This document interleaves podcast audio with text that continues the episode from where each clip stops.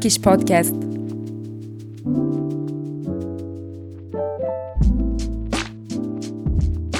Herkese merhaba.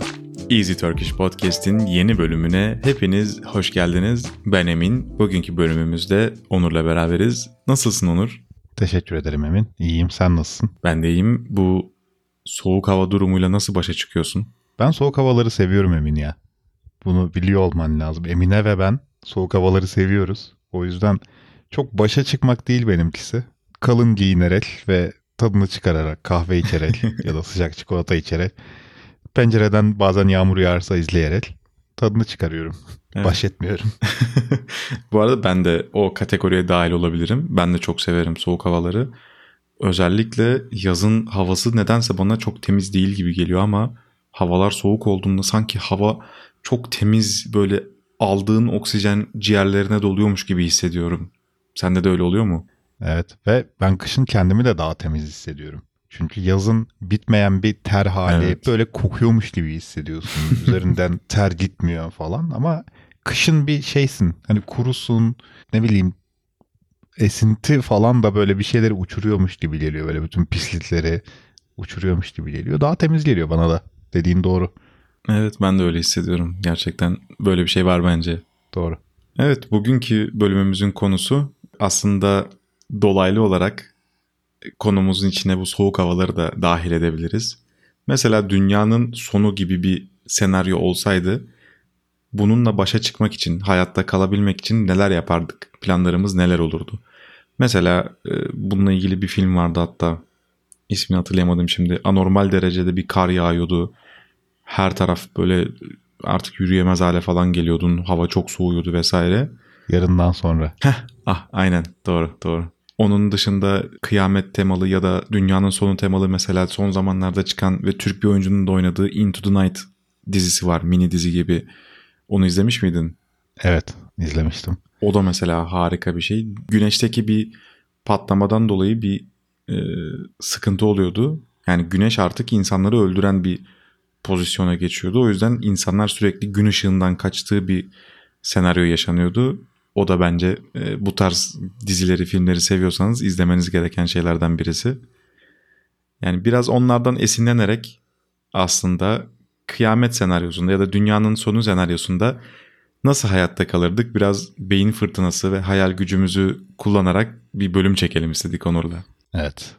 Birazcık heyecanlıyım. Biraz da korkuyorum. Çünkü söz konusu kıyamet. Evet.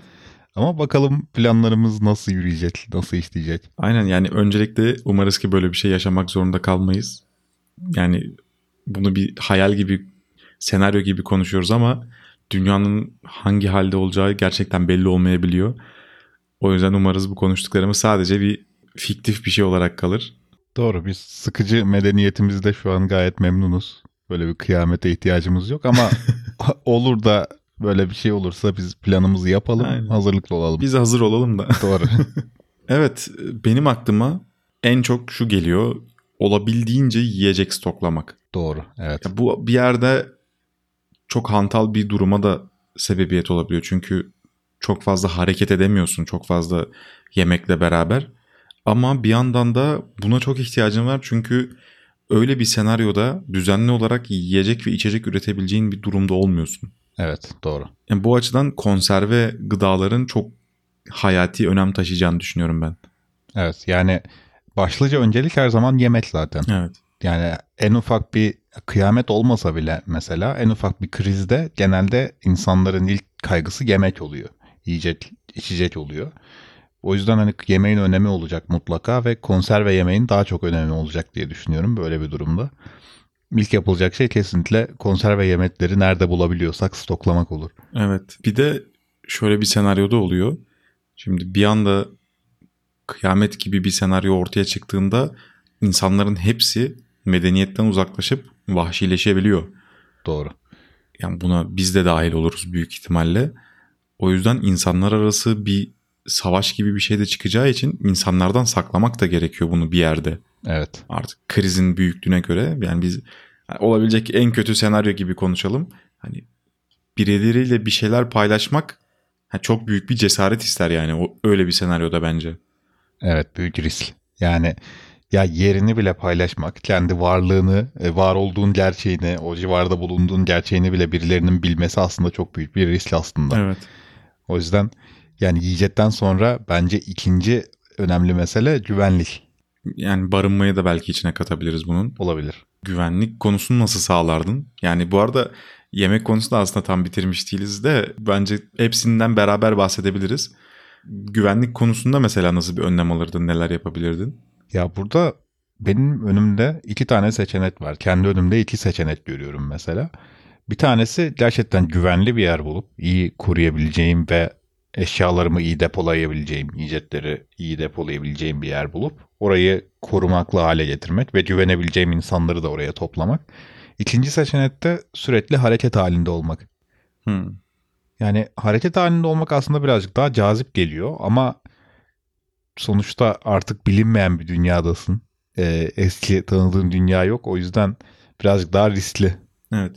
hareket halinde olmak. O yüzden gerçekten korunaklı bir yerin önemi olur diye düşünüyorum. Bence meydana gelecek felaketin niteliğinin de çok büyük bir önemi var burada. Ama bence öyle bir senaryoda hareketsiz kalmak büyük risk gibi geliyor bana.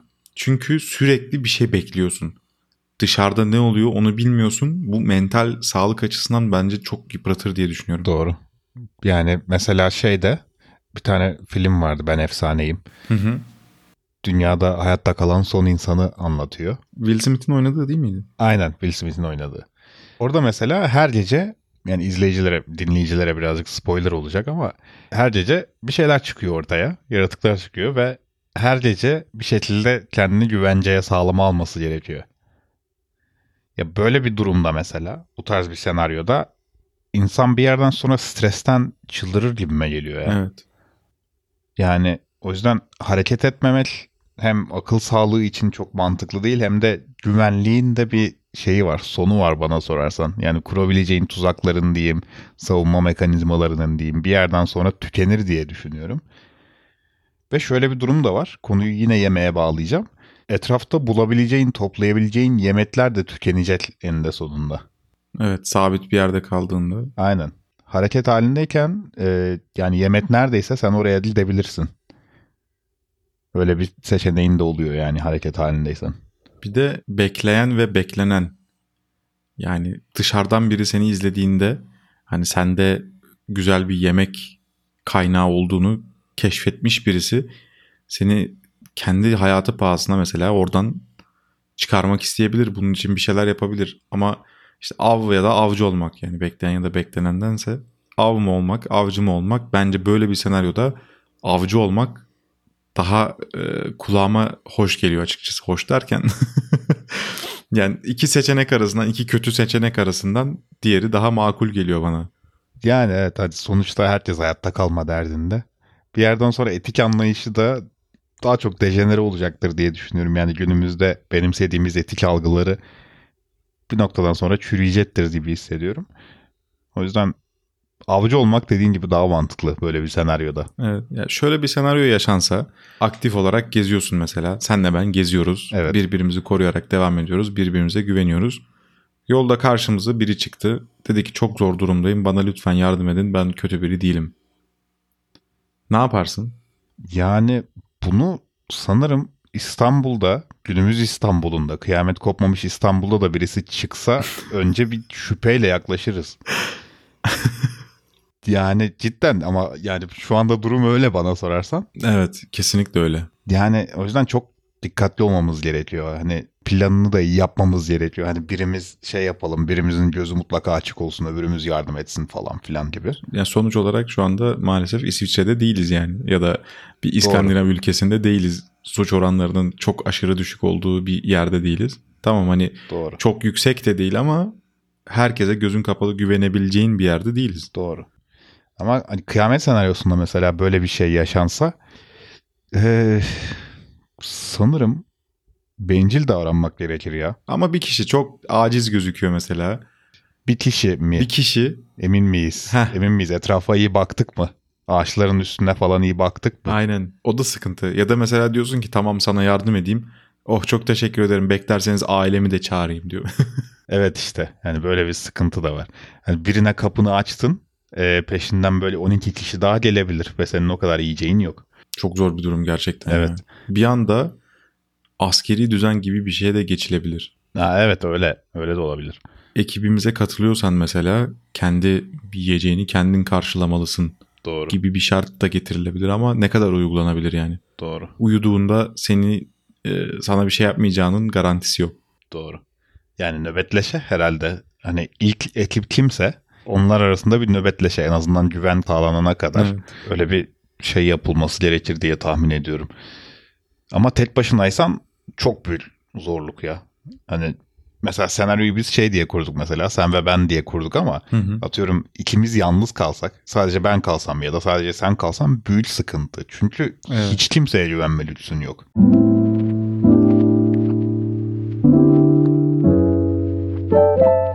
Birazdan dinleyeceğiniz duyuru reklam içerir. Podcastlerimizi daha iyi takip edebilmeniz adına sizler için her bölümden sonra interaktif transkript ve kelime yardımcısı hazırlıyoruz. www.easyturkish.org Taksim membership adresine gidip podcast kademesine abone olarak bunlardan yararlanabilirsiniz. Siz de Türkçe öğreniyorsanız bu faydalı içerikten mutlaka yararlanmalısınız. Bir de şunu sorayım sana. Bu olası felaket senaryolarından seni en çok korkutan hangisi? Düşününce. En çok karşılaşmak istemediğin. Çok güzel soru aslında. Ama sanırım beni en çok korkutan şey ya beni nükleer savaş tehlikesi ürkütüyor en çok sanırım. Ya ben nükleer savaştan nedense çok korkmuyorum ya. Hani nükleer bomba sonucunda ölüm çok kısa sürede olmuyor mu? Yani o tamamen işte e, patlamaya uzaklığına He. bağlı. Patlamaya mesafene bağlı. Hani bakarsın keşke biraz daha yakın olsaydım diyebileceğin bir durumun Hmm. içinde bulabilirsin kendini. Evet o, o çok sıkıntı. Birazcık karanlık oldu söylediğim şey ama. Aynen doğru diyorsun. Yani bir de dünya e, öyle bir konuma gelirse mesela atıyorum on binlerce e, nükleer bomba patlarsa dünyada bir yerden sonra hayatta kalması en zor dünya senaryolarından birine bakıyor olabiliriz. Çünkü hem radyasyon var, hem nükleer kış var, hem yani yiyecek kısıtlı, hem büyük şehirler kalmamış. Yani gerçekten en karanlık kıyamet senaryosu bana birazcık nükleer savaş gibi geliyor. Evet ya şu haliyle dünyaya yiyecek tedariğinde sıkıntı yaşıyoruz. Öyle bir durumda tarımın durması demek yani bir yere nükleer bomba attığında orada nasıl besleyebilirsin ki insanları? Doğru. Ve hani altyapı da olduğu gibi çöküyor. Büyük bir şehirde atıyorum yakalansam böyle bir şeye. Yani aynı anda bütün felaketlerin yaşanması gibi düşün. Yollar, tren yolları falan darmadağın oluyor. Radyasyon tehlikesi yüzünden helikopterler inemiyor. Yani herhalde haftalarca yardım gelmez öyle bir durumda. O çok büyük bir sıkıntı. Evet onda da elindeki şeylerle ne kadar idare edebilirsin? Doğru. Evet ve sen de hani radyasyon alanının içindesin. Bu tarz bir senaryoda sığınak işe yarıyor mu? Yer altında böyle. Yani sığınak eğer yeterince yiyecek varsa yani seni idame ettirebilecek şeyler varsa yarar diye tahmin ediyorum ama sonuçta her şeyin ömrü kısıtlı. Sığınağın dahil. Yani ne kadar yiyecek stoklayabilirsin ki sığınağa? Doğru. Yani günümüzde bile mesela sığınaklar var. Böyle özellikle büyük felaketlerin yaşandığı atıyorum kasırga felaketlerinin yaşandığı yerlerde Amerikan sahil kasabalarında şehirlerinde falan sığınaklar var diye biliyorum. Ve hani e, böyle bir iki hafta idare edebilecek şekilde yapılıyor. Daha fazla da olabilir tam kesin bir bilgim yok. Ama hani bunlar böyle uzun vadeli kıyamet senaryoları için düşünülmüş şeyler değil. Böyle 10 yıl kadar böyle insanları içinde barındıracak tarzda şeyler değil sonuçta. Evet ya öyle bir şey çok mümkün de değil gerçekten. Evet. Bu aralar görüyoruz ya işte en ünlü iş adamları, en ünlü zenginler kendilerine böyle bazı adalarda yeraltı sığınakları tarzında yerler inşa ediyorlarmış. Sen de görüyor musun o haberleri? Evet yani o haberlere ben de denk geliyorum. Ve bana birazcık boş geliyor ya. ya bu tarz haberler düzenli olarak her sene e, genelde sunuluyor açıkçası. Evet. Ama şunu düşünüyorum o kadar zengin olsan hani böyle bir şey yapmanın sana maliyeti ne olurdu ki? Hiçbir şey. O yüzden yap bir köşede dursun. O da doğru. O da doğru. Yani hazır paranın değeri var. değil mi? Evet aynen aynen bak güzel bir noktaya değindin. Yani yarın bir gün sonuçta sen bunu yaptığınla kalacaksın ve diğerleri hiçbir şey yapmamış olmakla kalacak. Yani paranın da bir değeri kalmayacak sonuçta. Evet. Yani bunu yapacak şey bulamayacaksın, mimar bulamayacaksın, uzman bulamayacaksın. Hiç kimseyi bulamayacaksın ya. Doğru. O yüzden hani önlemini aslında güzel alıyor bir noktada ama yani böyle durumlarda en önemli şey bence sürdürülebilirlik. Evet kesinlikle. Yani bir yere yiyecek yığmaktansa yiyecek üretme imkanları yığmak daha mantıklı geliyor bana. Evet güzel bir noktaya değindin. Şimdi paranın da hiçbir şekilde geçerliliği yok. O da beni çok korkutuyor mesela.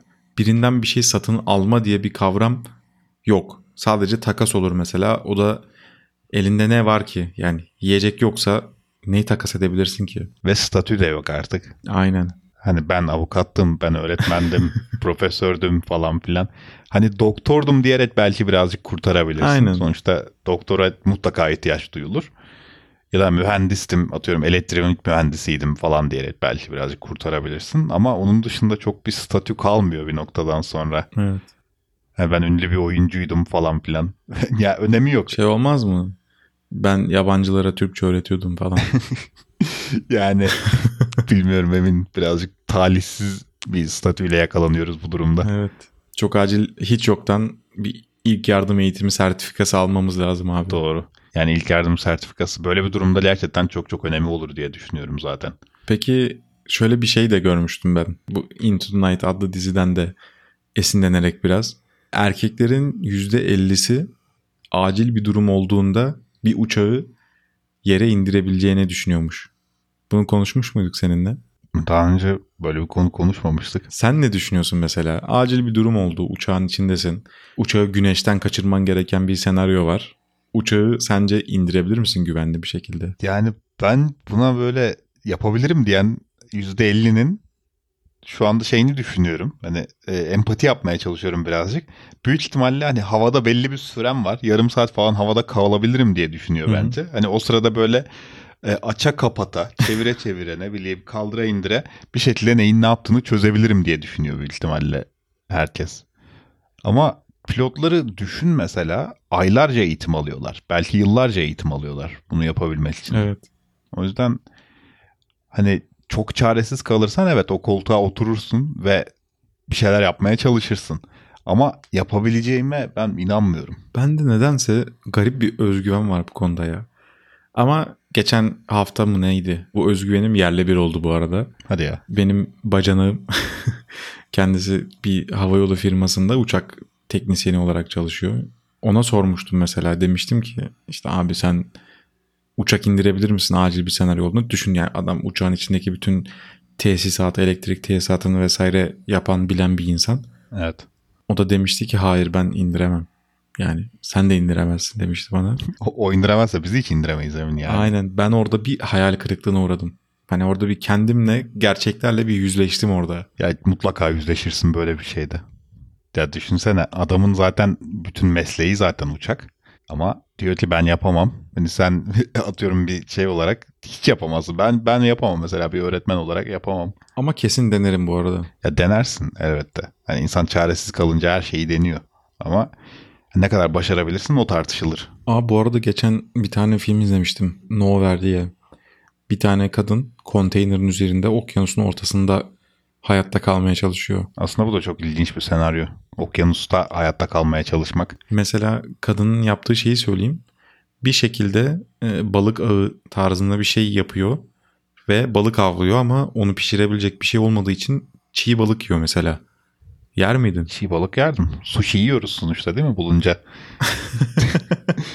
Bu arada ben bu tarz şeyleri hani oturduğun sıcak evinden ve karnın tokken iyi o ne ya yemem falan diyorsun ama muhtemelen o hayatta kalma içgüdüsü survival instinct deniyor ya Evet. onunla beraber ben insanın yapacağı şeyin sınırının olduğunu düşünmüyorum ya. Ya açlık belli bir noktaya gelince beyne de birazcık e, şiddetli sinyaller göndermeye başlıyor. Evet. Hani bazı tabularını yıktırtıyor sana zorla. Sırf hayatta kalabilmek için. Doğru. Ya bunu şey gibi düşün. Hani sadece yiyecek odaklı düşünmeyelim mesela. Atıyorum bir çocuğun olsa ve çocuğunun canı tehlikeye girse kendini hiç düşünmeden bir arabanın önüne atabilirsin. Evet. Başka bir durumda atmazsın mesela. Asla böyle bir şey yapmazsın. Ama çok mantıklı düşünmeni e, önleyip bir an bir an içinde hani şey düşünmeni zorluyor seni. Ya hayatta kalma ya da hani değer verdiğin insanları hayatta tutma. Evet. Yani buna odaklıyor seni tamamen. Şeyini kapatıyor yani. Diğer mantık gibi ya da vicdan gibi şeyleri kapatıyor. Aynen öyle. Bu arada o izlediğim filmde kadın hamileydi ve okyanusun ortasında konteynerin içinde doğum yapıyordu. Çok ilginç ya. Çok acayip. Evet. Filmde bazı saçma sahneler vardı ama onun dışında konu olarak güzeldi. Biraz akıcıydı da. Tavsiye ederim izlemeyenlere. Bu tarz şeylerde insan gerim gerim geriliyor gerçekten. Mesela o yarından sonra filminde de bu bahsettiğim filmde de ya da Into the Night dizisinde de mesela ben o gerilim hissini izleyici olarak seviyorum. Bir yandan da işte bu podcast'in bölüm konusu gibi bizi düşünmeye de sevk ediyor. Hani ben olsam ne yapardım falan diye. Doğru. Ya özetleyecek, toparlayacak olursak yani belli başlı temel planlarımız var aslında herkesin düşündüğü gibi. Ama ben biraz gerçekçi olursak çok uzun süre sanki hayatta kalamazmışız gibi geliyor bana. Sence? Doğru. Ya o birazcık da şans faktörü de var burada bana sorarsan. Kesinlikle. Yani şanslıysak ilk başlarda atıyorum atom bombası dediysek mesela düşmeyeceği bir yere denk gelirsek bir tık şans faktörü bizden yana. Evet. Veya atıyorum zombi istilası gibi bir durum olduğunda çok kalabalık bir yerde değilsek, istilanın böyle çok şiddetli patlak vermediği bir yerdeyse şans biraz daha bizden yanadır diye düşünüyorum. Evet. Ve hani hali hazırda yakınımızda ne var? Atıyorum silah var mı? Yiyecek var mı? Her şey yağmalanmış mı? Veya yani bu tarz şeyler yaver giderse bir noktadan sonra hayatta kalmayı öğrenebiliriz gibi düşünüyorum ama bir yandan da şöyle bakıyorum konuya. Bu tarz filmleri izlerken ekrana bağırmak kolay. yani öyle yapma ben öyle yapmazdım gibi bağırmak kolay ama kendini o durum içinde hayal edince bir yandan diyorsun ki herhalde ben de kilitlenirdim. Evet. Bu arada ben insanla ilgili şuna hayranım. İnsan gerçekten adaptasyon seviyesi çok yüksek ya. Doğru. Yani bir anda her şeyi geride bırakıp yani dediğin gibi o geçmişteki bütün statünü, bütün zenginliğini, bütün sahip olduğun her şeyi geride bırakıp o yeni hayata çok hızlı adapte oluyorsun. Tamam arada düşünüyorsun. Evet. E, depresyona giriyorsun. Eskiden şöyle bir hayatım vardı. Neden böyle oldu falan diye ama işte o hayatta kalma içgüdüsüyle beraber her şeyi bir anda geçmişte bırakabiliyorsun. Evet. Ve biz yani sen ve ben buna aslında birebir tanık olmuş insanlarız. Hı hı. İkimiz de askerlik yaptık sonuçta. Ve askere gittiğinin ilk haftası dolmadan artık oraya ait hissediyorsun Evet. kendini. Ve oraya çok hızlı ayak uyduruyorsun. Çok hızlı alışıyorsun. Yani dışarıdaki şeyleri özlüyorsun. Tamam eski geride bıraktın hayatı özlüyorsun ama bir yandan da oranın gerçeğine artık tamamen ayak uydurabilmeye başlıyorsun. Aynen öyle. Çünkü yapacak hiçbir şeyin yok başka. Doğru. Yani ben askerliği beğenmedim eve gitmek istiyorum artık diye bir şey yok maalesef. Evet. İlk hafta evet diyorsun. İlk haftada olduktan sonra kabulleniyorsun. Artık benim gerçeğim bu. Ne kadar sürecekse sürsün. Atıyorum bir ay mı sürecek, altı ay mı sürecek. Benim gerçeğim bu süre dolana kadar bu artık ve ben bununla yaşayacağım diyorsun. Ve yaşıyorsun. Evet. Ya şunu düşün. Bundan neredeyse tam bir sene önce çok büyük bir deprem felaketi yaşadık Güneydoğu'da. Evet. Şu anda orada hala konteynerde yaşayan insanlar var. Mesela bir sürü evi olup konteynerde yaşayan insanlar var yani öncesinde. Ama şu anda o hayata uyum sağlamak zorundalar. Başka bir seçenekleri yok yani ellerinde. Doğru. Benim şöyle bir mal varlığım vardı, şöyle bir zenginliğim vardı, şöyle güzel bir evim vardı demenin hiçbir faydası yok. Mecburen önüne bakmak zorundasın. Evet. Bu da benim insanda en hayran olduğum noktalardan birisi. Yoksa gerçekten kafayı yerdik muhtemelen. Doğru. O yüzden kıyamet senaryosunda da bence biraz kendimizi şaşırtabiliriz emin. Yani hızlı adapte olabilirsek Hı hı. ki olabiliriz gibi görünüyor zaten. Hızlı adapte olabilirsek, şans da biraz yaver giderse, önceliklerimizi de doğru sıraya koyarsak bence biraz şansımız var ya. Evet. Bir de bu konuyla ilgili çok dizi film izledik abi. Çalıştık yani bu dersi. Yani evet ama çok o konuda avantajlı değiliz emin ya. Artık herkes izliyor bu tarz dizi filmleri. Gerçi aynen. Çok fazla insanın önünde değiliz yani o konuda. Evet. Daha çok Daha fazla izleyelim. daha çok izlemeliyiz aynen. Evet, hepsini izleyelim, hatim edelim. Aynen. evet. Onur'la beraber bir bölümümüzün daha sonuna geldik. Bizim Genel olarak dünyanın sonu senaryoları ile ilgili düşüncelerimiz, planlarımız bu şekildeydi. Sizin de aklınıza yaratıcı şeyler, değişik şeyler geliyorsa bizimle paylaşabilirsiniz. Bunlar üzerine tekrardan konuşabiliriz. Bizi dinlediğiniz için çok teşekkür ederiz. Bir sonraki Easy Turkish Podcast bölümünde görüşmek üzere. Hoşçakalın.